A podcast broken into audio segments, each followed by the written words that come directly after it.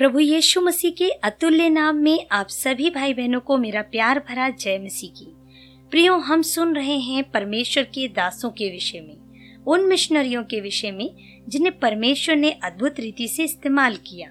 मिशनरियों के लघु जीवनी की श्रृंखला में आज हम सुनने जा रहे हैं एंड्रियो फुलर के विषय में। एंड्रियो फुलर का जन्म इंग्लैंड देश के कैम्ब्रिज शायर शहर में 6 फरवरी सत्रह को हुआ था और उनकी मृत्यु 7 मई 1815 को हुई थी। एंड्रियो फुलर इंग्लैंड देश के लिए दर्शन रखते थे। रात भर प्रार्थना करने के बाद उन बारह लोगों ने सूर्योदय के समय परमेश्वर से एक सुंदर दर्शन प्राप्त किया। वे पूरे दिल से परमेश्वर से प्राप्त उस दर्शन को पूरा करने के लिए सहमत हुए। और इस तरह सत्रह में बैप्टिस्ट मिशनरी समाज अस्तित्व में आया।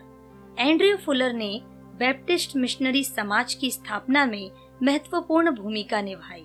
उन्होंने 22 साल से अधिक समय तक उस समाज के निदेशक की जिम्मेदारियों को पूरा किया और इसके विकास के लिए कड़ी मेहनत की।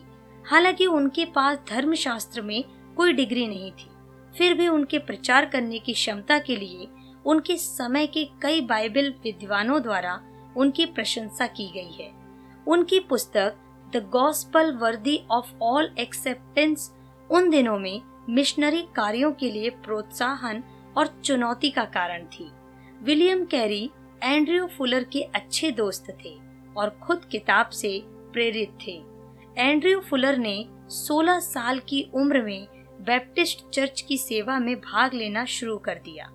और 21 साल की उम्र में उस चर्च के पादरी बन गए।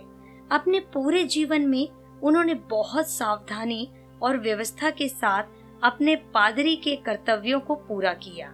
उन्होंने सुसमाचार का प्रचार करने के लिए कई देशों की यात्रा की। वे परमेश्वर के राज्य का विस्तार करने में विश्वास करते थे और उन्होंने कई मिशनरियों को दुनिया के विभिन्न हिस्सों में भेजा था। अपने लेखन और उपदेशों के द्वारा उन्होंने लोगों में मिशनरी कार्यों के प्रति एक प्यास प्रज्वलित की। उनके प्रयासों ने कई लोगों को मिशनरी बनने के लिए प्रेरित किया, जिन्होंने अपनी प्रतिबद्ध सेवाओं के द्वारा बाद में पूरी दुनिया को हिला दिया।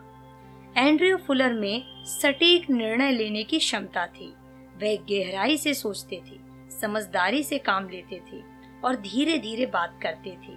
जब वे छोटे थे, तब वे एक मुक्केबाज थे, लेकिन बाद में अपनी पूरी शक्ति परमेश्वर के काम को बेहतरीन तरीके से करने के लिए समर्पित कर दिया।